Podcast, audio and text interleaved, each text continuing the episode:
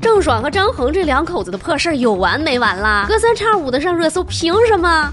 哼，我只想看甜甜的爱情。敢说敢逼逼，我是永远不会爱你们的八万。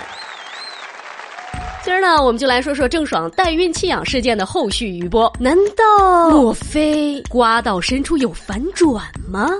切，再锤一遍啊！代孕的事儿没得洗。你。那是什么事儿呢？前一阵儿，上海二中院对郑爽起诉张恒归还两千万一案作出了终审判决，张恒得还钱两千万，外加十四万的利息。这日子是真不经过呀！从一月初张恒自曝郑爽代孕弃养孩子，再到上个月郑爽出席美国庭审，再再到如今的判决，两个人轰轰烈烈的八点档狗血剧，不知不觉间已经持续了一百多天了。一百多天里，时不时有新闻跟进，成了热搜上名副其实的月经贴。唉。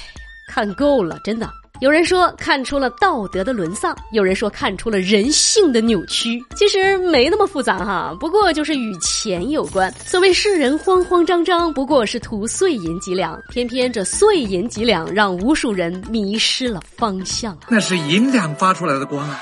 大家想。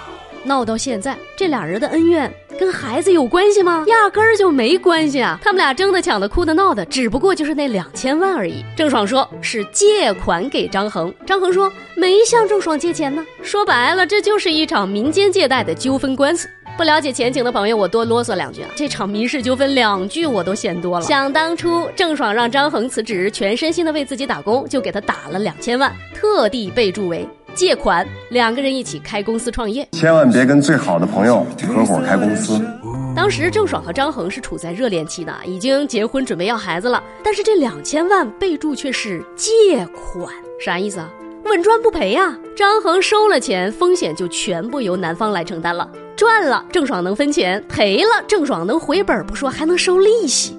我去，谁在跟我说郑爽脑子不好，我跟谁急哈！热恋的时候就能为自己找好后路了，这说明什么呀？说明妹子她虽然身体单薄，但却有一颗高速运转的大脑，且不是恋爱脑，是理财脑。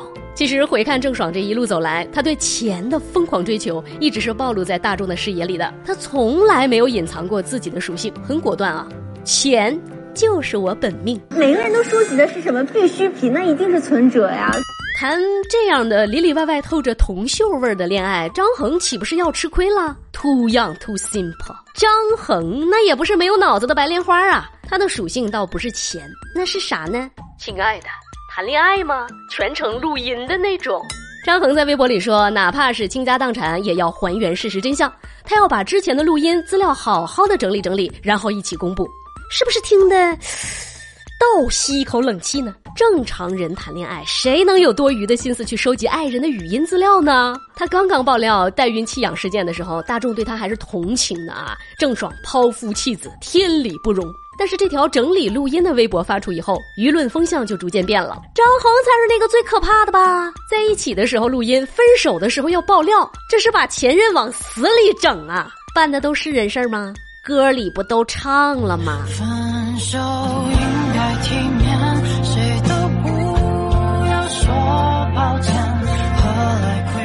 此外，最让大家不能忍的是，张恒和郑爽的聊天记录里出现过一百多次“打死你”，而张恒本人的解释是开玩笑啦，喝醉啦。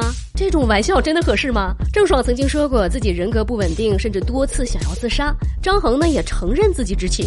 那么问题来了，你既然知道女朋友精神不稳定，还同意代孕生子？他妈的就不怕精神疾病会遗传吗？如果大家有耐心去看庭审记录呢，可以清晰的总结出张恒的论点：什么？官司输了，嗨，中国的法官被收买了；什么？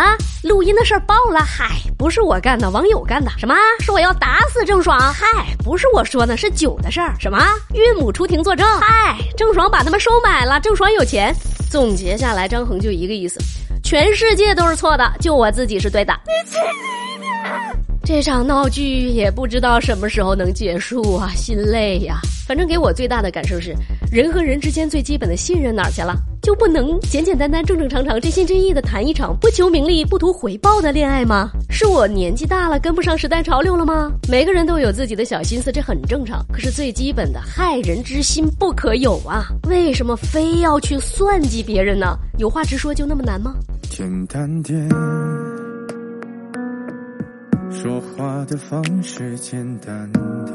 郑爽和张恒，一个是眼里只有钱的精致利己主义者，一个是扮猪吃老虎王者级选手。这种狗咬狗的事儿，我们作为吃瓜群众有个偏向也是很正常的哈。两个人都一竿子打死也挺正常的。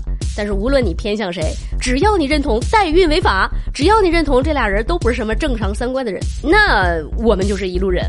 至于你非要争这俩人谁更狗，我觉得不重要哈，一听一乐就这么地吧。